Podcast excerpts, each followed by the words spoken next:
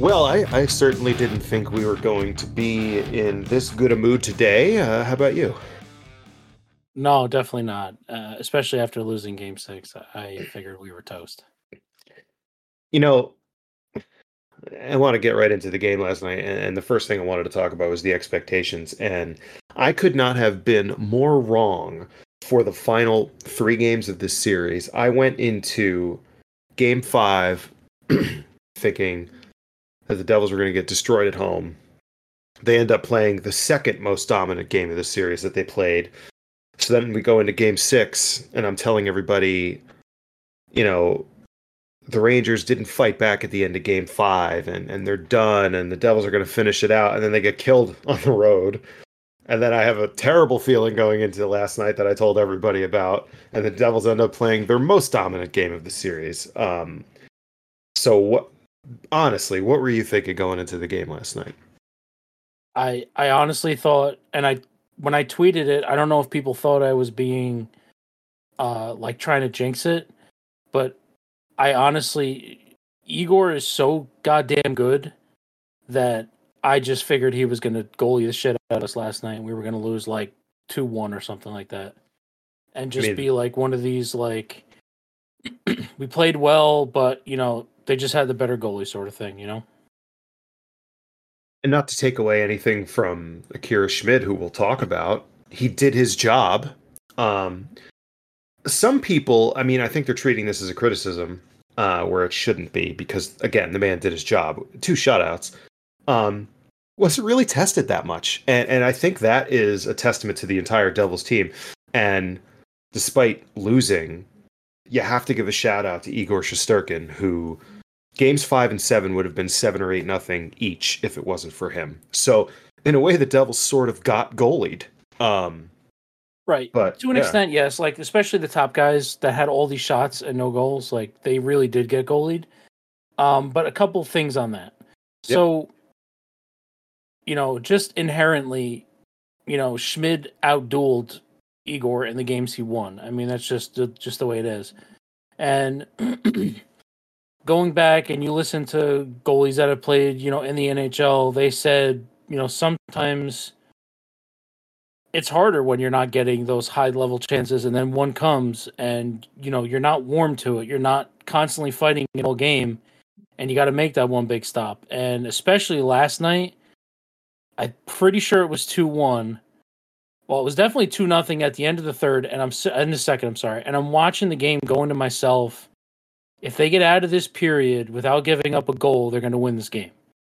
And with about ten seconds left, there was that deflection in front that was a great tip, and he stopped it. And I was immediately, I was like, I, I think we might actually win this game.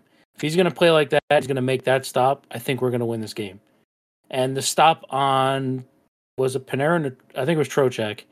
The um, Panarin fed it from the corner to the slot, and he went back across. And he gloved it. I think that was probably his toughest save of the night, but obviously a really important save. And even if it's not, you know, twenty high danger chances, if it's two or three, but if those two or three go in, it's it's a much different game. Yeah, and I had a little bit of a telepathy last night because the the play you're talking about at the end of the second period. Um, well, first, I actually had that feeling of if they get out of this, this they're going to win at the end of the first. And I'll, we'll get to that in a second because I want to go period well, by period. I, I only didn't but. because we're so bad in the second period. That's what I was like concerned with because we led one nothing after a couple first periods and then got the ship pushed in in the second period. Yeah, we're going to go period by period. Um, yeah. But the play you're talking about, the end of the second period, right before that scrum, I said to myself, I just feel like the Rangers are going to get a late goal here and that's going to swing the momentum for the third period. And then it almost happened. And it didn't. But I, I was telling Jamie, Schmid scares the shit out of me in a good way because, you know, you know, like maybe it's because we're old and our eyes are not as sharp as they used to be, but like it just seems like nowadays the game is so fast that like guys throw the puck at the net and you don't know it's in until you see everybody celebrate. And or you could tell by the goalie. Schmid just makes these saves where he doesn't move. Like he's so calm and relaxed. That it's like, more than that. It's position. He's he's an excellent positional goalie. He rarely has to make those plays or those big moves because he's always in position. And I want to say it was, I was watching a video today, Maben Weeks was talking about it, and how he's always in position, and it's unbelievable. I'll cut you off, but that, you know, he doesn't make those big windmill saves like Igor, who exaggerates a little bit, because he's always in position. Yeah, and some goal some goalies have that style where they're moving around a lot, so their saves involve, you know, moving in the direction of the puck and all that stuff. And he's just, and, and they've said it, he's a sort of an unorthodox, like old school style goalie, and whatever, can't say enough about the guy. So now we'll go period by period, and the reason I had the feeling if we got out of the first, we'd win the game is because the Devils did what they've been doing, is controlling the play, not scoring, taking a lot of penalties. And twenty-four hours later, I feel like a big old asshole for how much I complained about the officiating because the Devils won. But let me tell you, if they lost last night, that's all we would be talking about. Because when you get to the point where Ray Ferraro and Chris Chelios and P K Subban, even though he's, you know, been sort of a, you know, a Devils mascot this this whole thing, he was even talking about the officiating. And that's not to say that the calls against the Devils were unfair, because they were all legitimate penalties, but at least two of them came after just blatant missed calls. A hook on Hughes on a breakaway, a, a high stick to Bratt's face right before a, uh, another I mean, Devils penalty. That, was, that wasn't even a high stick. He like high sticked him and raked it across his face for like a good two seconds. And there's a, a, a still of it where the referee is legitimately staring at the stick. Yep. And just he, doesn't call it. It's like, what the fuck? Yeah, and there were there were trips and, and other plays, and, and I just, my whole thing has been either call everything or call nothing, only the stuff that needs to be called. And the inconsistency, and I just think it's this whole thing that, you know, it it, it seems like the trend nowadays, after Tim Peel lost his job because of the whole game management and hot mic and stuff, um, now everybody talks about game management. But doesn't it seem like that's what's happening? It just seems like in the first period of these games, the refs are just trying to establish what kind of game they want it to be. Mm-hmm. And they're just, they miss so many things, and the game is too fast for them to act like, you know, to, to officiate the games like this, and they just miss a lot of stuff. So... Well, look at look. You know, I tweeted about it. But I don't. I'm sure you saw it. The Toronto Tampa series, Game Seven. I mean, one of the most blatant high sticks I've ever seen in my life, with about twenty seconds left in the third period of a tie game. Right. I mean, two feet from the ref, and he doesn't call it. I mean, if I'm if I'm John Cooper, I'm I'm going for Torek and throwing the bench on the ice at that point, because I don't care that there's twenty seconds left, and you don't want a team to start a power play. Start overtime on a power play in Game seven, you have to make that call. Now, that's not to say that Tampa's going to score on the power play, but you blatantly screwed them out of a chance to win the series. Yeah, and, and that's the thing. Like, no matter how you slice it, no matter what really happened, whether the ref honestly didn't see it, which is not the case here because he was standing right there, that's not good. And if he chose not to call it because of the situation the game was in, and that just goes to, to the whole game management thing. And right. And they're never this, accountable. They're never held accountable, ever. No, no, never held accountable. And, and I mean, that's the way in all sports, but um, that would affect it, would have affected the game so much, because the two things that are going on in this Devils-Rangers series is the Devils were beyond dominant at five on five and giving the Rangers countless, you know, power play after power play takes away the Devils' strength, and giving the Rangers power plays, how that's how they won games one, two, and, and six, um, is capitalizing on those chances. That game could have been over in the first period for the Rangers last night if they converted on like two of those power plays. So thankfully we're here talking about a victory, because I think there's enough uh, complaints about officiating from every set of media and team at this point where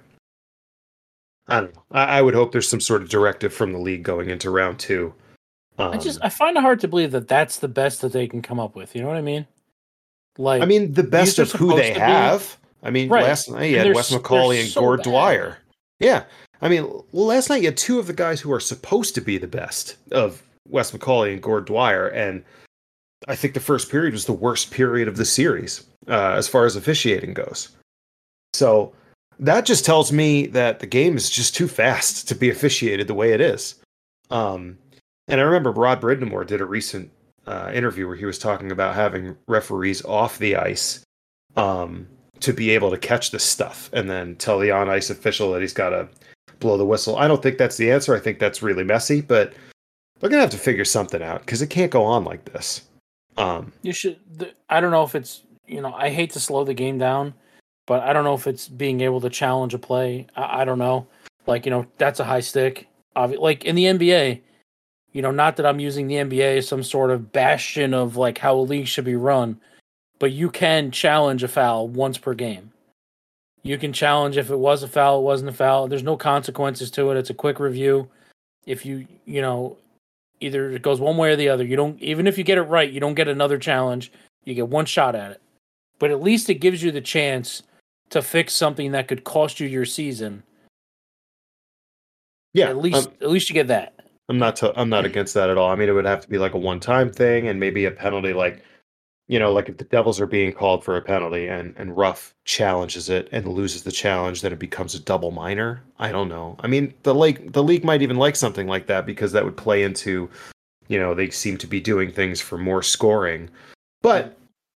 One of the other problems that this league has is that every ref calls the game differently. And the league, I just, the league does not seem to want to map out how games should be called. And I think a perfect example is, you know, we were all freaking out when Mercer made an amazing de- defensive play in game six to stop a breakaway, only for it to be called as a penalty. And I'm screaming, just like in soccer, when it's going to be a penalty in the box, you're like, he got the ball first.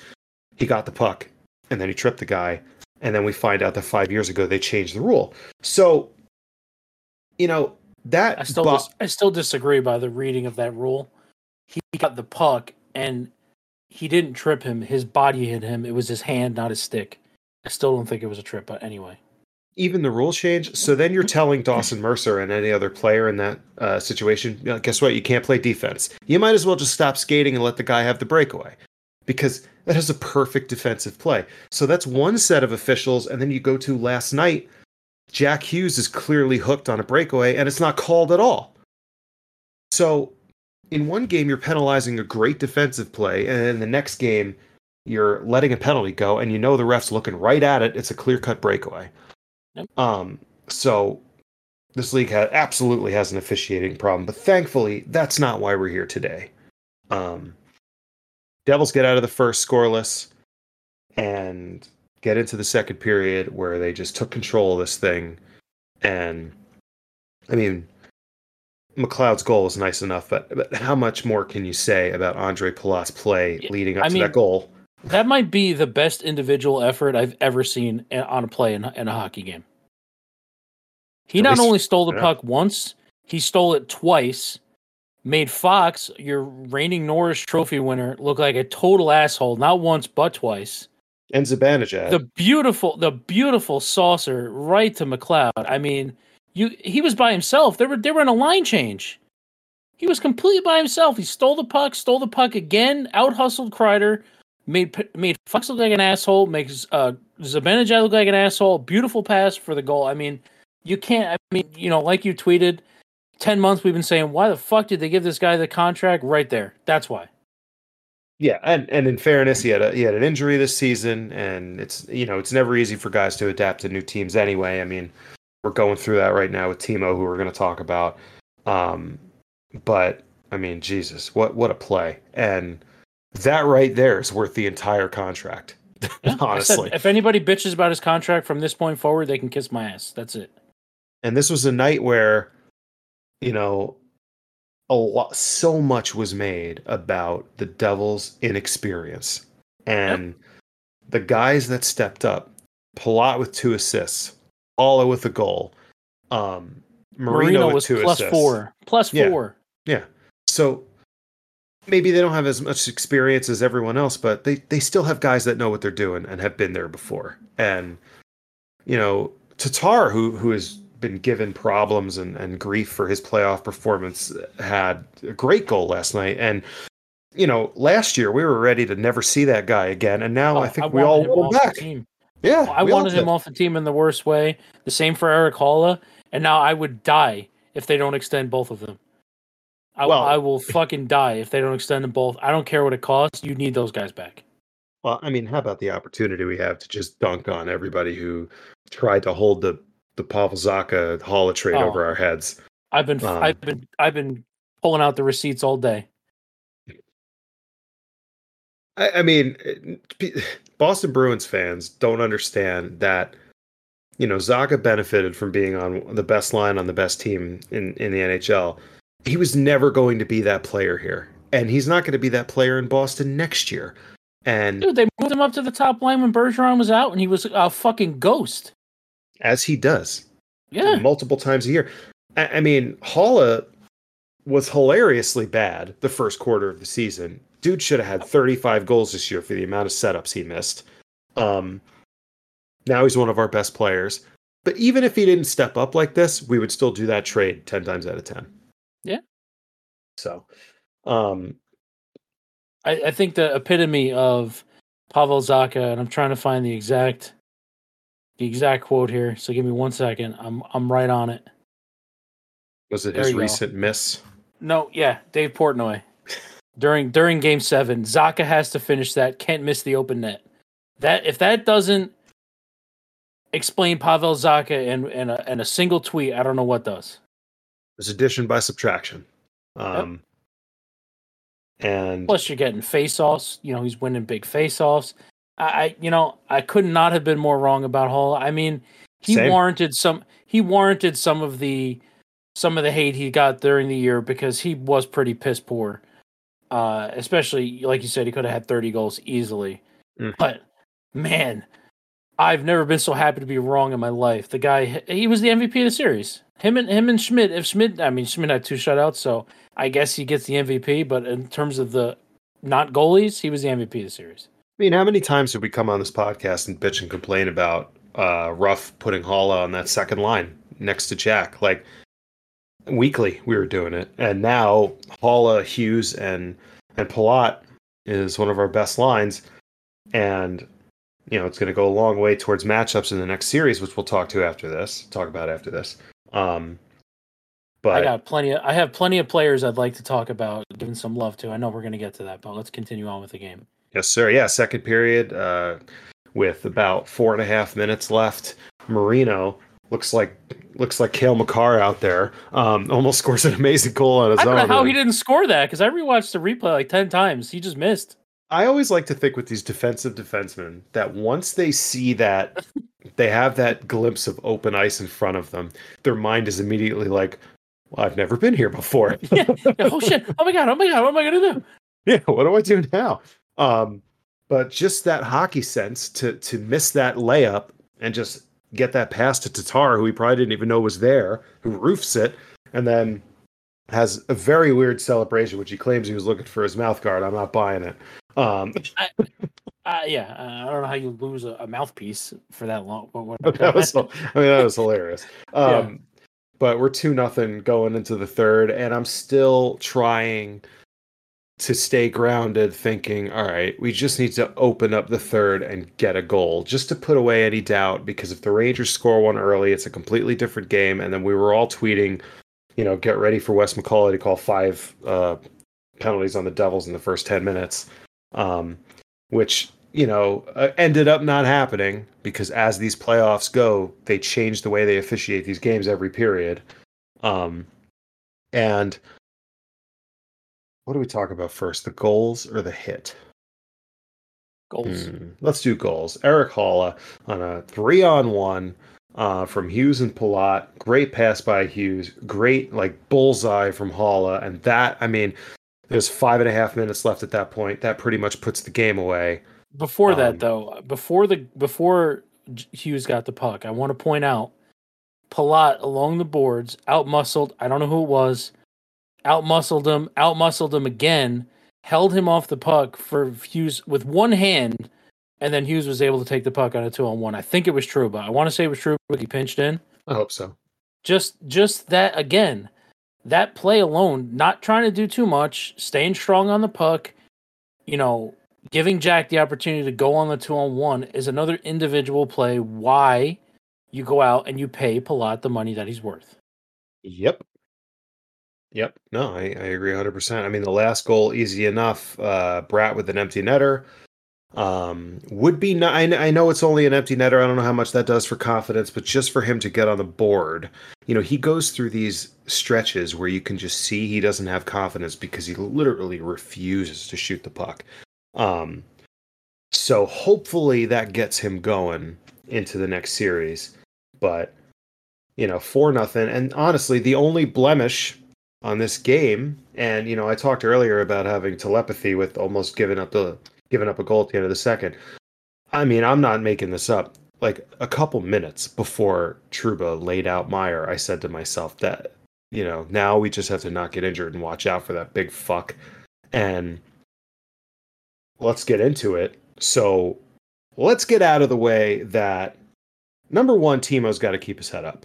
Um, I mean, dude is looking down while he's skating into three Rangers players, whether he saw Trouba come off the bench or not. Um... And let's be real here. We can't just freak out about this and then forget that we're all owing several cups to Mister Scott Stevens. But this guy, Trouba's entire identity and what Ranger fans ask of him is to hurt star players in hopes of, um, in hopes of giving the Rangers a spark. There was no need for that hit. There was zero need for it. And it's not like Timo ducked his head at the last second. He was skating with his head down the entire time. And the point of contact was Timo's face. And I don't care how legal it is by um, rulebook standards. It's unnecessary. And it again... It's a dirty, it's a dirty hit because it's unnecessary. Not to mention he didn't have the puck. Mm, I mean, he, it was he gone by a half a second. Yeah. Uh, so I'm going to admit it's legal as per the rule book, but that doesn't make it okay. Um, yeah. You know, Trouba gets paid eight million dollars a year. He had zero points in seven games. He was a minus one. And some Ranger fan was telling me on Twitter, oh, his his job is not to score points. Um, you're getting paid eight million dollars a year. You better be putting up some points, especially if he was anchoring the second Rangers power play unit, which he was all series in how many power play chances. So that's all this guy does, and it ends up not helping the team. They don't come back from it. But and his pinch gave up the third goal, too. Yeah, so he does, does dumb shit like that and then goes out and he's allowed to possibly injure a star player just for the sake of, of being able to do it. And, you know, it's hard to get this point across on, on Twitter because you only have so many characters. But my biggest problem with this hit is that the N H L has created an atmosphere where this can exist and go unpunished because you've got five minutes, six minutes left in the game, whatever it is. And Trouba lays out one of the Devils' best players and no Devils player can do a damn thing about it. Cause while the hit is legal, anything any Devils player does is illegal immediately after and mm-hmm. would put the Rangers on power plays for the rest of the game, only down two goals in a game seven. Um, So, I mean, that's what the league is created for itself. If you want to allow hits like that, then Jacob Trouba should not be allowed to headshot a star player and then just skate away without anybody doing anything about it. Yeah. So, thankfully, Ruff said he's expecting good news from Meier. He came back out. Yeah, he didn't play, but he came on the bench. Um, so, hopefully, he'll be okay going into tomorrow, and then we could just... forget about this, but yeah, he looked. I, listen, I don't think he has a concussion unless he woke up today and felt terrible. It didn't look like it. He, he got whacked in the nose. He looked like he got a stitch or two. His nose was bloodied. I'm pretty sure he's going to be okay. Yeah, yeah. Um, one would hope. yeah, yeah I, I mean, our fucking luck. Yeah, all we got to see is tomorrow he's on the ice for the morning's game. We'll be all right. Um, but I also think if he came out to the bench, he probably cleared con- concussion protocol. He's yeah, probably right. at least sore because he got fucking rocked. Yeah.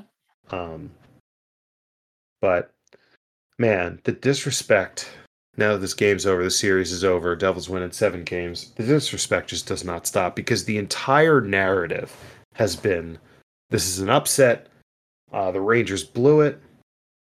Yeah, how, exactly. Yeah, how about a team that finished five points ahead of the Rangers and was up twelve points at, at some point? How about the better team won? They were the betting favorite. Mm-hmm. They won what? They were three and one in the regular season, and they just beat them in a seven-game series. How the fuck are they still the underdog? Like, stop it. Yep. Yeah, and, and the Rangers went out and got players that... You know, the Devils were already a bad matchup for the Rangers because of the speed. So the Rangers go out and get two older players who are not fast. Like, and and the lineup shenanigans and the cap hurdles that the Rangers had to put themselves through just to acquire Kane makes it even worse. Yep. Yeah, like you remember when they dressed two players who didn't step on the ice the entire game just because of the cap? Mm-hmm. Like, what a joke. And somebody asked on H F boards this morning, why why are the Devils more successful than the Rangers? I mean, let's be real, the Rangers have been the better team for the last nine years. But the Rangers ownership and the media and their front office will not allow them to do a proper rebuild. And just because Patrick Kane and his bad hip wants to be a Ranger doesn't mean you have to go out and get him. Yeah. Uh, Just because you can doesn't mean you should. Every move they make is a head scratcher. I, they shouldn't have traded Buchnevich. That was um, an awful trade. Yeah. I, I mean, they shouldn't have traded Ryan Reeves. Guy was like the heart and soul of that team. He was like the most well-liked guy in every locker room. So. Good. Yeah, they, they got a lot of work to do. Yeah. I, you know, I watched a video today, and it was, you know, sort of a slight on them about how they rushed their rebuild and how the Devils did it the correct way.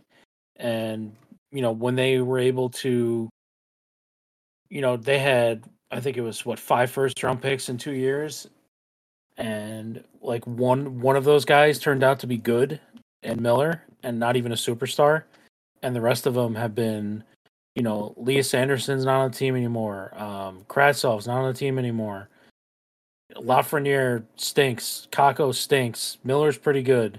You got nothing really out of five first-round picks, and then you go out and sign Panarin to this contract, and that was like their trigger that, all right, our rebuild's over after two years, and look at them now. I mean, wh- You know, they're still a decent team, but their depth stinks. You know, yep. You got two full lines of fourth-line players, basically. The kid line stunk in the series. The fourth line stunk in the series.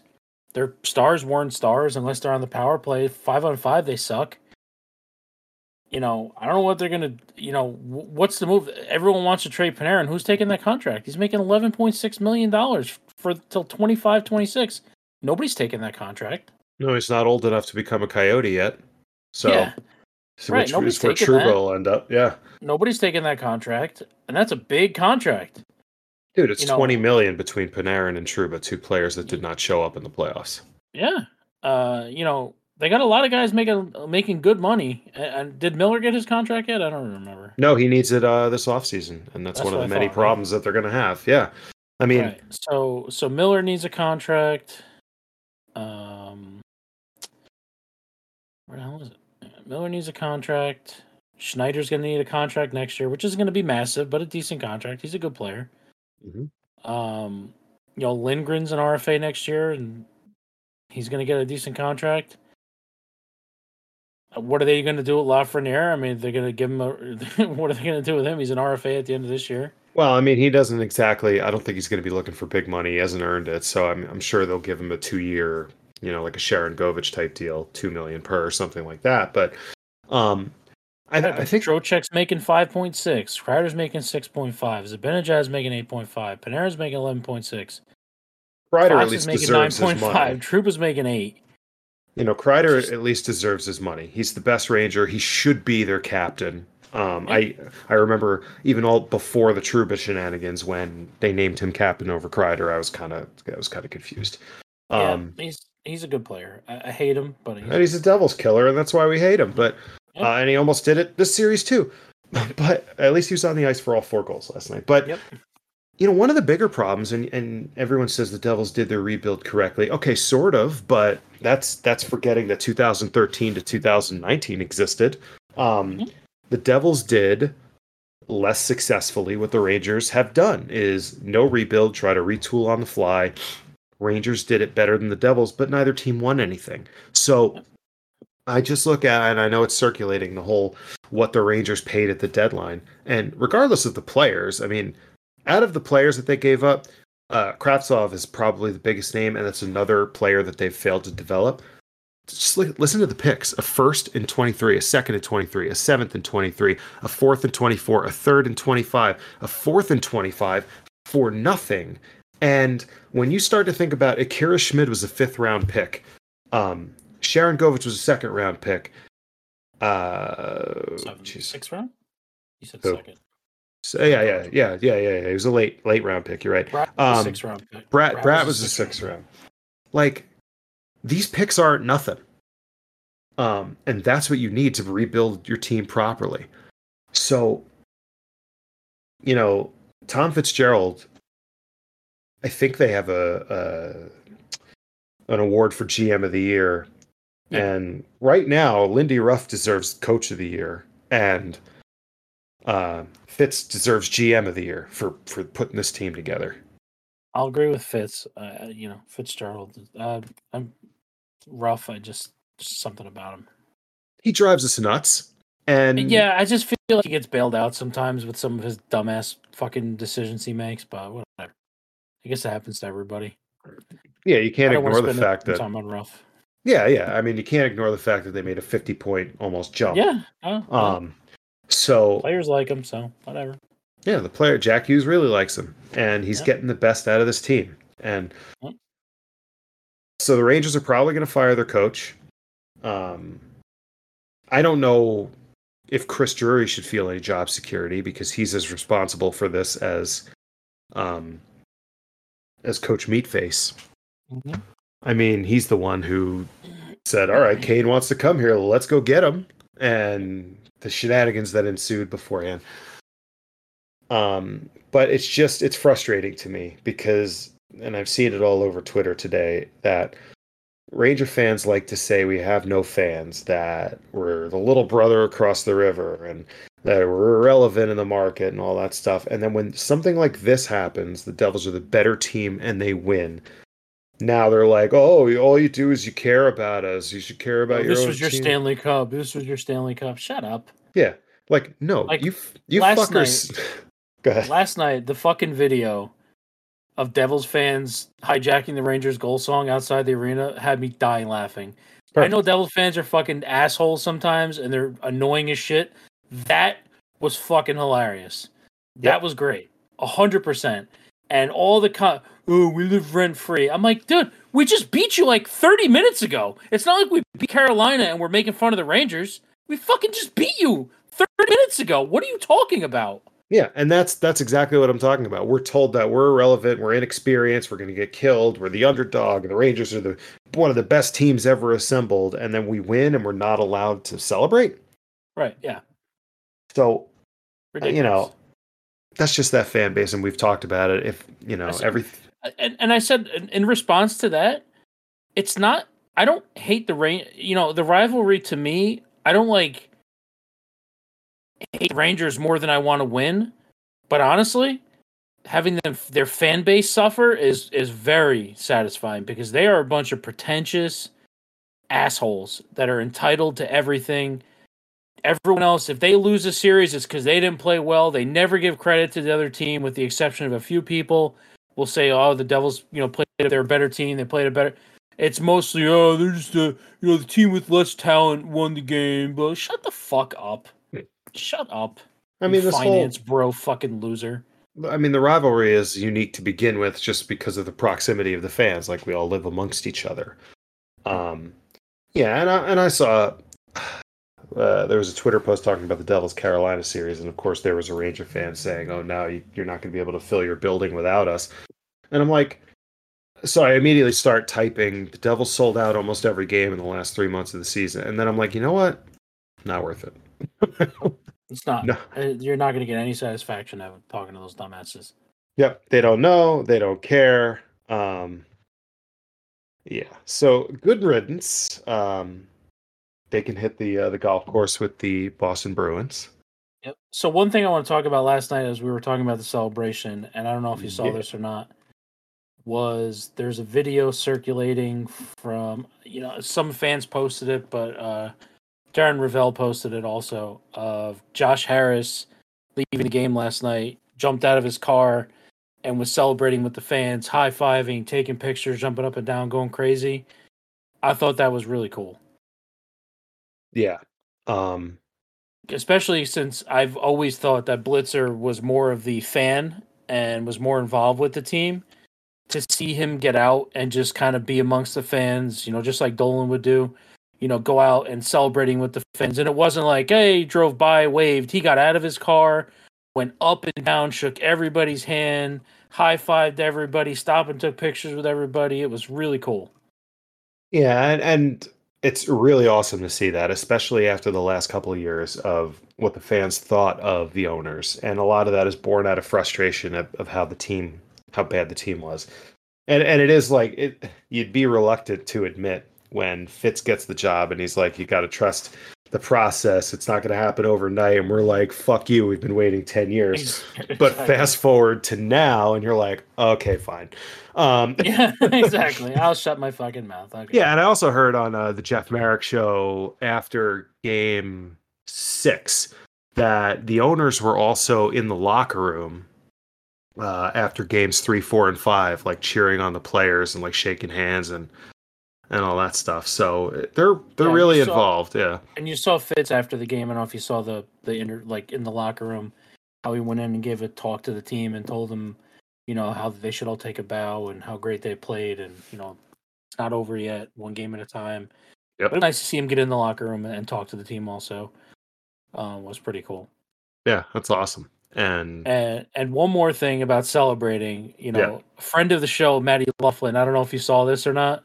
No. But he called into the Boomer Esiason show today. Oh, he did? Dude, it was hilarious. They didn't he just said it was Matt from New Jersey, and they take the call and he goes, "Hey guys," and he just goes into a he does his play-by-play call of the goal last night, and Boomer's just sitting there like, "I want to kill myself." Dude, it was hilarious. You know, Boomer is he he's a whiner sometimes, and I actually tuned in this morning because I was waiting for him to to just do unload in a tirade, but you know what, he was pretty cool about it and actually did say the Devils were the better team and um deserved to win and they wanted it more and all that stuff, and so good on him. But yeah, I, yeah before Matt, we Matty Love was great. Hilarious. Yeah, I'm gonna watch that as soon as we're done. Um yeah, so before we move on to Carolina, let's talk players. Um Ooh. Do I have I mean, a list? Yeah, I, I obviously we got. I just want to start with Timo because anybody could look at the stats and be like, the Devils gave up a lot for him and he put up no points. But like, I've never seen a player play better and go pointless in a series, if that makes sense. Like he was, yeah. he was a factor. Yeah, not even, not even. You know, again, no points, but he was in Shesterkin's brain. He, you know, Shesterkin saw him into sleep. Like, he was all up in his shit the whole series. He threw more body checks than anybody in the series. He had second most shots, I think, behind Jack. You know, he was a factor. Whether you like it or not, he was a factor. And that's what they went out and got him for, to be that kind of physical player. And the points will come, you know, especially, you know, against Carolina. I'm not saying we're going to win the series or anything, but I think you'll see you'll see some points from from from Timo in the second second round. Yeah, sure. I think so too. And, and just looking, Haula had sixteen shots, Bratt fourteen, Tatar thirteen, Mercer twelve. Timo had twenty-seven shots on goal. Um, so he was trying. And mm-hmm. you know, one of the things, and, and I'll say it now, but we'll talk about it in a couple minutes. The Devils did, in a sense, get goalied to where it wouldn't have gone seven without Igor, and, and the wins would have been more lopsided without Igor. They're going up against Freddie Anderson next uh, next series, who's good, but not Igor Shesterkin. So that makes me feel very good about uh, Meier, Bratt, and Hischier getting on the board. But we'll get there. Um, yeah. Who's the player you want to talk about the most? The most? There's quite a yeah. few, but um, I'll start off with my second podcast in a row. Damon Severson. Yeah, yeah. I, you know, everybody and their mother knows the type of shit that I've talked about Damon Severson over the years. And he didn't do anything amazing in the series. He didn't score any goals. He didn't, you know, make any amazing plays. But again, he played sound positionally. He did what he was supposed to do. You know, he took the penalty last night. What are you going to do? You know, he's reaching for the puck. The guy stepped on his stick. What are you going to do? Yep. Uh, but he, he played a, a phenomenal series. I could not have asked for anything more from Damon Severson this series, and I hope it continues. Yep. Yeah, he was he was very good. Um, and a lot of the criticism for him comes from these plays that he makes where you're just like, what are you doing? And he did none of that. And he hasn't done any of that in a while. And yeah, just the, all the whole defense last night, the the chipping the puck out of the zone high, getting it up the glass, making the smart play when they had the lead. And Dano kept saying it. That's the right play. Get it up the, just get it out of the zone. Take a, take an icing. It doesn't matter. You're winning. Just get the puck out. And they were all doing it, but in particular, Severson, especially on the penalty kill, he just was unbelievable. Mm-hmm. Agreed. Um, the defense as a whole, you know, in the three losses, a lot of guys looked bad. Graves looked bad. Um, and like, yeah, and I think Siegenthaler looked bad in what was it, game one or um, or whatever it was. But when these guys won, like, it was a completely different team we were watching. And, you know, they completely redeemed themselves. But, you know, and then a player I'll mention, um, Dawson Mercer came alive late in this series. And oh, he was invisible the first two games, three games? Yeah, I think three. Like, no shots. Yeah, I think, uh, what was his first goal? It was that shorthanded goal in game five. And before that, I mean, he he was one of the five players, and I was talking about Bratt, Meier, Hischier, Tatar, and Mercer, who didn't have any goals through four games. Um, but the last three games of the series, he came on, and hopefully that's some nice momentum for him going into uh, the second round. Um, you know, because they're going to need him. And uh, any, who else do you want to talk about? I mean, I've already sucked off Erik Haula and Andre Palat, so I don't need to go there. Yep. Um, Nico, I, I know he had no goals. He had five assists, but he showed you why he was a Selke candidate and why he's going to win one soon. He Very completely soon. He put Zibanejad in his pocket like I like you rarely ever see. I mean, he literally shut that line down single-handedly. Yep. Yeah, he's going to be nominated this year, and he's not going to win it oh, because sure. Bergeron still exists. Um, mm-hmm. Yep. But, uh, you know, after that, I mean, Bergeron's probably retiring, and they should be naming that award after him, and I would not be very surprised if Nico Hischier's the first winner of the Bergeron slash Selke award. Um, yep, I agree. He was unbelievable. Yep. Yeah, he was. Um, and then I'm not an, we're not advanced stat guys, but I heard a lot about uh, – the Devils absolutely controlling the play when Dougie Hamilton was on the ice um, for most of the series. And, I mean, I guess the other guy that we really have to give as many props as possible is Mikey McLeod. Yeah, he was unbelievable last night. Yep.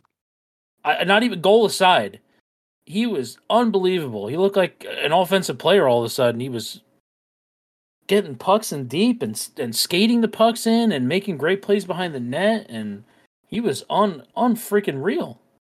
And that's why I always stress the importance of don't hold a guy to the position he's drafted in, because his draft position and the way he played in juniors, people think he's going to be a top line center with eighty points a season. It it hasn't turned out that way. I mean, the Devils have enough top line top line players, but you find yourself a reliable fourth liner who can play on any line when you need to win a faceoff, because he's the second best in the league at faceoffs, I think. Um, sixty-two percent in the series. In the series, yeah. I think he ended the regular season second best in, in the league. Um, and that's those are unbelievably valuable guys to, ha- to have. So, I mean, good on him. Uh, he's he's been a great asset this uh, this season and the, and this round. Um, yeah, and I'll, I'll give a, a quick shout out to Igor. Um, coming in last night was a tough spot to get into, And I thought he played a good game. He was great on the penalty kill. He had a couple of opportunities. I would have loved it if he didn't hit, you know, Igor in the end and Rangers on his chest on the two-on-one. Yep. But he had a couple of opportunities. He, he, you know, it's I guess you know it's tough to sit out, you know, five out of seven games in a series and just come in and play in, in a high-pressure game seven. But I think he handled himself well, and I think he played a pretty damn good game last night. He did. He did. And I, I am guessing... No, unless there's an injury, no lineup changes going into tomorrow, and you know Igor will get a chance. And you know he's the kind of guy, and I know you'll agree with me that if he could just get one, um, yeah. he's gonna get six. Yeah, I mean, I said to you yesterday when we were talking about the lineups that, like, you know, why is Wood in whatever? I said the change I would make is I would take if I'm gonna take out, um, face.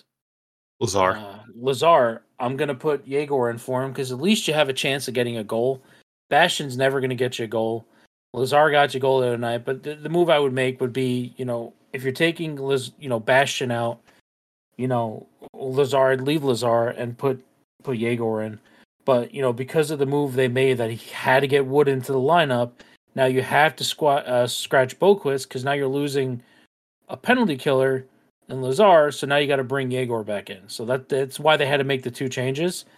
And, you know, I just don't get, you know, obviously we won the game, so I'm not going to be, like, super upset about it. But, like, Miles Wood played six minutes last night. So, like, yep. like really, what was the point? Yeah. Yeah, I and I was against him going in the lineup in the first place because I just figure he's not doing anything to help the team. He's not getting those breakaways. He's not being smartly physical. He only hurts the team. Um, so, so he was I, on the ice, and there was a penalty call, and I didn't see who it was on. I'm like, oh my god, please God, don't let it be Wood. Because I remember that exact actually play. Meltdown. It was Bastion. It's gonna meltdown right now. Yep. Yeah, it was Bastion. The trip. Yeah. Yep. I was like, oh my god, I swear to God, that's Wood. I'm gonna fucking punch my T V. Yep. Yep. But you know, um, we'll see what happens. Let's let's turn our attention to. It's crazy, you know, I kind of changed my tune halfway through the day. So at first I was like, holy shit, we have a game tomorrow. And how do you only give a team less than forty-eight hours to recover from a hellish seven-game series to complete to travel and, and worry about a new team? But I realize my frustration is just mainly on, on behalf of the fans, because after watching all the player and coach interviews today, they're all happy that the game's tomorrow. They want to get right back into it. Um So just for us, just to an emotionally calm down. Um, so, all right, well, let's do this. Going into the Carolina series, before we even discuss why, what is your prediction? Devils in six. That's exactly what I was going to say. Um, and I was listening to uh, Sportsnet's Hockey P D O cast with Dom Lucian and... Uh, forget the other dude that's on it, but um, they made some good points that made me way overconfident for this series. That um, I think it's Aho and Stahl, or uh, Stahl and Martinook, but those players have been matched up against the other team's best line, and the Devils are just so deep that if you match them up against Jack and Haula and Palat, then Tatar and Hischier and Mer- and uh, Bratt have a good matchup. The third line with Meier and Mercer have good matchups. So I feel like, you know, and, and it's unfortunate for the Hurricanes. They're missing Pacioretty, Teravainen, and Svechnikov, and that's three very good players. But they still handled the Islanders, who were a lot of people's dark horse. So it's not going to be an easy series. I just feel like the Devils up front are just too deep. And now I'll bring up what I was saying earlier, that Um, the Devils did some damage on Shesterkin, who played amazing, and now the goalie's being downgraded a little bit. Um, I, you know, I hope I'm not getting too big ahead over this, but I really feel confident going into this series. Yeah, I, I am too. Uh, more con- honestly, I'm more confident than I was in the Rangers series, just because of Igor. I mean, he's the X factor, and no matter what series it is, he, he's the X factor. So the fact that they got through him is a good sign. Um, you know, right after Boston lost yesterday, I think it was, I sent you a message, and I was like, they got to win this fucking game because the East is wide open right now. Mm-hmm. Like, Boston was the, the hurdle for everybody. They have to win the series. If they do, they have a path to the Stanley Cup Finals. Everybody does now. It's wide open. Florida does. Everybody does. Um, Personally, I think Toronto is now the favorite. But, right. So, like I said, yeah. also what I said to you was if I had to rank the remaining teams, I'd say it was Toronto, then New Jersey slash New York Rangers, depending on mm-hmm. who won the series, followed by Florida, then Carolina. That would be my ranking right now. And, you know, I think we talked about it last time we were here about how Toronto can play the same type of game the Devils can play, and they're relatively deep, so they scare me a little bit. Um, and the way Florida played Boston, I mean, you know, the my hope there is that they blew their wad on playing Boston, and there's a bit of a letdown um, in the next round. But, you know, I don't want to get too far ahead of us. But, yeah, I think Devils in six on, uh, you know, I, I hope so. I think the goalie, you know, Anderson's a good a good goalie. You know, I'm not saying he sucks, but, you know, it's definitely a downgrade from playing against Igor. Yep. Yep. Um, Devils have to still stay out of the box because Carolina has, you know, one of the deepest defenses in the league, and they, you know, a very active defense that likes to um, get involved, and they score a lot. So, um, you know, they got to be careful. And Carolina's got a decent power play, and so the whole taking penalties things has to has to be cleaned up. Um, some of the players who didn't get on the board in this Rangers series have to score a couple goals, chip in here and there. Um, just hope there's no emotional letdown, you know, um, because in the regular season we always think like after a big uh, win against the Rangers, then the next game's going to be a letdown. Well, this is an entire. An entire series, yeah. And if the Devils have the chance to take game one, they really need to do it. Yeah, for sure, especially on the road. And uh, I saw game, you know, schedules out for the series, and it's uh, tomorrow, obviously. Friday, eight p.m., Sunday at three thirty, uh, Tuesday, seven p.m., and then games five, six, and seven are T B D. But Thursday, Saturday, Monday. Um, Sunday, three thirty. Supposed to be like in the seventies. I mean, that place is going to be fucking on fire. Yep. That place is going to be um, uncontrollable. The fans are going to be nuts. Full of Devils fans, thank God. Yeah, full of Devils fans, exactly. Yeah. Yeah, it was hard to gauge how many Ranger fans were at games five and seven because they didn't have anything to cheer about the entire well, time. You know, what's funny is last night, uh, I think after the fourth goal, I'm looking at the stands, and there was, I want to say, like, behind the penalty box to the right a little bit, there was about sixteen empty seats.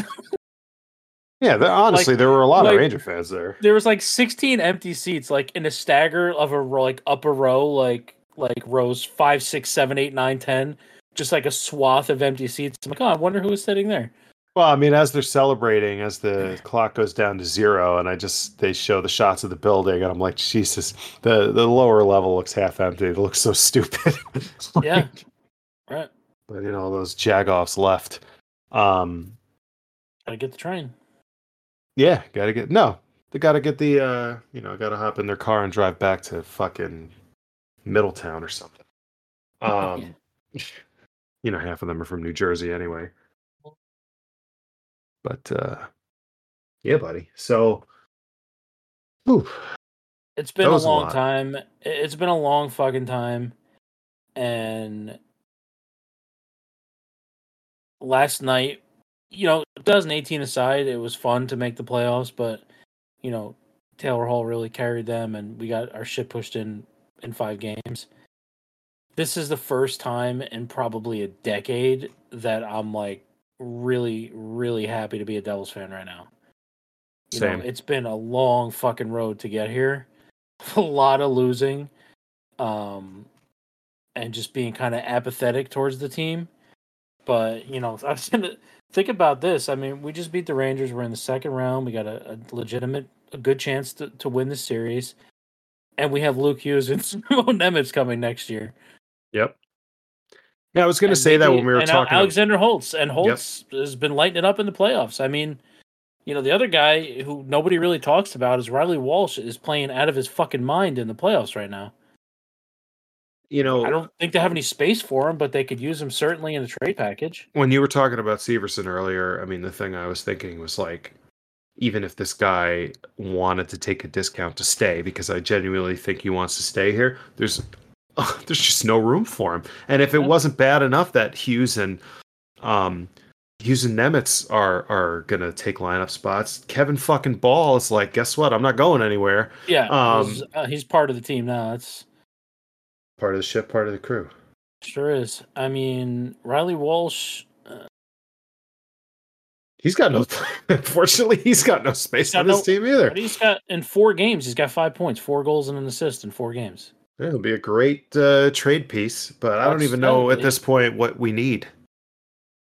Like, this is way off, say the season ended today, and we're talking about where the where we go next year. We want to bring Haula and Tatar back at reasonable numbers. I mean, what do we even need at that point? I think there's a path for Jesper. I, I don't want to get into it, but I, I think there's a path for Jesper Bratt's not at Devil next year. A legitimate path where if they see a place where they can upgrade the team by trading a Riley Walsh and somebody else to fill that spot, they tell him and his agent to go take a flying shit. You mean um, Riley Walsh and Jesper Bratt for William Nylander? That's fine. I'm down. I'll take it. Um, but dude, ter- going forward, if we do make it to the conference finals and it's against Toronto, oh god, more than any anybody else, Tavares, Matthews, Nylander, and Marner scare the fuck out of me. That's yeah. not even mentioning O'Reilly. And yeah, no, they're they're a good team. Yeah, they're a good fucking team. Would be nice to see Miles Wood and uh, Matt and uh, Bunting get into a fight. Two two fucking meatheads beating each yeah, other up. Two of the biggest idiots in the league punching the shit out of each other would be hilarious. Um. Yeah. So, whew, biggest sigh of relief as a Devils fan in ten years, easy. For sure, a hundred percent. And and no joke, it was about five six minutes left, up three nothing. And I was still shitting my shitting my pants on the couch, having flashbacks to oh nine. Like, ah, Whoa. They got this fucking game in the bag. They can't possibly blow this. And I was like, nope, I'm not letting myself get too comfortable until that fucking clock says zero. And then when they scored the empty netter, I was I was okay. I remember saying in Game Five, I made my cousin crack up because it's like two nothing Devils, and I'm like, we only need about I don't know four more goals, and then I'll and then exactly. I'll be fine. Yep. I had it be four nothing with like four minutes left for me to finally take a sigh of relief. It's it's yep. crazy. Yeah, yeah, but the Rangers, I, I mean, they just gave up, and they did it in Game Five too. Um, yeah, no quit in New. Lots of no quit, quit in New, New York. York. Yeah, there was yeah. tons of quit in New York. Yeah. Yeah, well, you know what they say: nobody wants to work nowadays. Yeah, that was oof. I mean, if the Devils put up that kind of effort in a Game seven, I'd be apoplectic. Fucking, I'd be losing my shit right now. That's, that's where I think a lot of the Rangers' frustration is coming from, because while we'd like everyone to admit that the Devils were the better team, which they were, like the Rangers just, what the fuck happened, man? They did not show up to two big games, five and seven. Like, they were eight and one in their last nine Game sevens, and they probably just expected to out-experience the Devils, and the Devils really just wanted it more. That's the only way, really what it comes down to, is they really wanted it more. Are you on your computer? Yep. I'd like you to go to the Rangers website, because the picture that there. the picture that they have for the for the recap last night is actually awesome. It's the entire Rangers team staring at uh, all the Igor. Devils fans celebrating. Well, they're all staring at Igor and then watching the fans, yeah. Yeah, oh, that's great. Igor's no, right uh, in the middle, yeah. He's like, oh, they're like, I'm fucking sorry, we suck, I'm sorry. Yeah, I mean, Kane had six points in seven games, but he had no points the last three games. Um, he, I thought he was good last night. I thought he had some jump in his skates. I thought he, he looked dangerous last night, which I can't say for pretty much anybody else on that team. I mean, Lafreniere and Kako and Hedl were a complete non-factor. I mean, Hedl had four points in seven games. I don't um, remember them calling his name one single time on the ice. I don't remember Kako. I, they moved him up to the top line, and I still don't remember them calling his name once. And Lafreniere had the one two on one yesterday, where you know Schmid made the save, and that was about the last I heard of him. He was it was funny, you know. I tweeted out the stupid picture I made at work today, double oh seven, but it's, um, what a fucking awful series. No goals, no assists, no points, no penalty minutes, zero plus minus, zero percent on the faceoff circle, and zero takeaways. Just a, a complete non-factor. Bananas. For your first overall pick. Yep. All right, last thing I want to do before we go. Just because... Is it a shout-out? Is it a shout-out to Amanda? Well, yeah, I, I mean... forgot to do it. All right, go ahead. A shout-out to our, our good friend Amanda. As hockey's winding down, we're going to have Amanda on a couple times. She's, uh, you know, she's been very heavily invo- involved in the Viking Army over at the Red Bulls for years. And as there's less and less hockey stuff to talk about, um, we're going to have to find something to talk about. And, and it'll be the absolute garbage fire that is the, the New York Red Bulls. Um, you know, because, I mean, they still, they've won one game. And they're actually the worst team in the league right now, uh, in the East at least. But no, what I wanted to do, so shout out to Amanda. Let's hang out soon. I wanted to just actually um, get your prediction and mine for how the other three series are going to go. Um, well, I correctly predicted that Seattle was going to win their series because I'm a fucking genius. So let's do um, Kraken and Stars. What do you think? Uh, it's Dallas. Same. I think Dallas was going to win that series. I think I had Dallas Edmonton in the finals, so I'll stick with in the you know Western Conference Finals. So I'll stick with that pick. Um, and then I had Edmonton going to the finals. I don't want to say I don't believe in, in the Kraken, but I think Dallas Stars are going to win this series in five games. Um, yeah, five or six. Yeah, I don't yeah. Think it's going seven. Um, I'm not that big of a believer in the Edmonton Oilers uh, as much as everyone else is, but that's a tough one. I'll go Oilers in seven. Stars in five. What do you think games wise? I'll go Stars in six, Oilers in six. Okay. So at least we got the same teams. Now the big one. Uh, this could go either way. Um, Toronto and Florida. I think Toronto's easily the better team, but Boston was easily the better team. So that's a tough one. What do you think for that one? It's tough because, like I said, you know, either Florida blew their wad beating Boston, and then they're just going to get ragdolled by by Tampa, uh, by Toronto, or they're going to show up and play another good series. I think Game One is going to really tell you a lot about that series, about how it's going to go. Um, it starts in ten minutes. Yeah, I, I don't know. I, I I don't know why Florida went back to. I think they're starting Lyon again. I don't know why, but. Um, really? They said he was in the starters and in the warm up and um, skate around this morning. I don't know why they're doing that, but uh, I don't know. I'll take. This is a tough fucking series. Uh, yep. uh I'd say Toronto in seven. Let's say. Yeah, I was gonna say Toronto in six, but all right. So we at least agree all the, uh, about all the teams that are gonna win, but. We'll see. So, I mean, that gives you an Oilers-Stars uh, conference final and a, and a Leafs-Devils conference final. And the entire country of Canada is going to be yeah. at half-mast in their pants uh, fucking, thinking about the N H L. It. Yeah, the N H L will be putting their worst refs in the fucking impossible in those series to so, so they make sure they get Edmonton-Toronto final. I think Toronto, yeah, but... I honestly think the league, um, for T V purposes in the States, would like a, an American team in the finals. But maybe, but uh, you know, I think I think the N H L transcends you know U S versus Canada in terms of fans watching. Uh, Nico was just named a finalist for the Selke Award, by the way. No shit. This is the very second: Bergeron, Nico, and Marner. Marner, really? Okay. Just, Friedman just tweeted it out this very second. Huh. So, well, let me ask you a question. Isn't that supposed to be voted on? Okay, so it's going to be voted on towards the end of the playoffs, but it's supposed to only take into account regular season play. believe so. Yeah, so I don't like that because, I mean, maybe it'll help Nico to, you know, when everybody's voting on it, Nico's still playing. Um, but, I mean, Bergeron's one of the best players to ever play the game. But Nico, if he doesn't win this year, he's going to win several Selkies going forward. Yeah, I think so. For sure. Yeah, yeah, yeah. So, yeah. Um, all right. And so Jack Hughes, and Jack Hughes was named the Lady Bing finalist also. Was that for being a nice guy? Yeah. Yeah. Last Hughes, night was Hughes very. Point, yeah.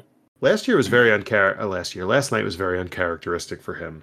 Um, he was like all with, over the place. Yeah, he was literally flying all over the place. Um, he had a couple of nice moves in, in tight, though. That one that didn't really get a lot of attention where he was behind the net and kind of fucking faked someone out of their jock, bounced off the back of the net to himself and swung around and got a shot on was, was really nice. I think it went kind of unnoticed, but I think it was a really nice play. But again, you know, I think you tweeted, I think you messaged me early on that he was trying to do too much again, which was kind of what was going on. Well, I remember Ray Ferraro actually said that Timo Meier had to physically sit Jack down and tell him to relax, like after he didn't get that penalty on the breakaway. Um, so, hey, at least he's fired up. You know, you'd rather that than have a whole team of dudes who uh, apparently couldn't give a shit, like uh, the Rangers. So, yeah. On that note, let's get the fuck out of here. Uh, game one's tomorrow, and I don't know if we'll be able to stick to this, but I was hoping maybe after each game we could do a much shorter, like, quick hit pod. Yeah, as long as you don't fucking go to sleep, you old bitch.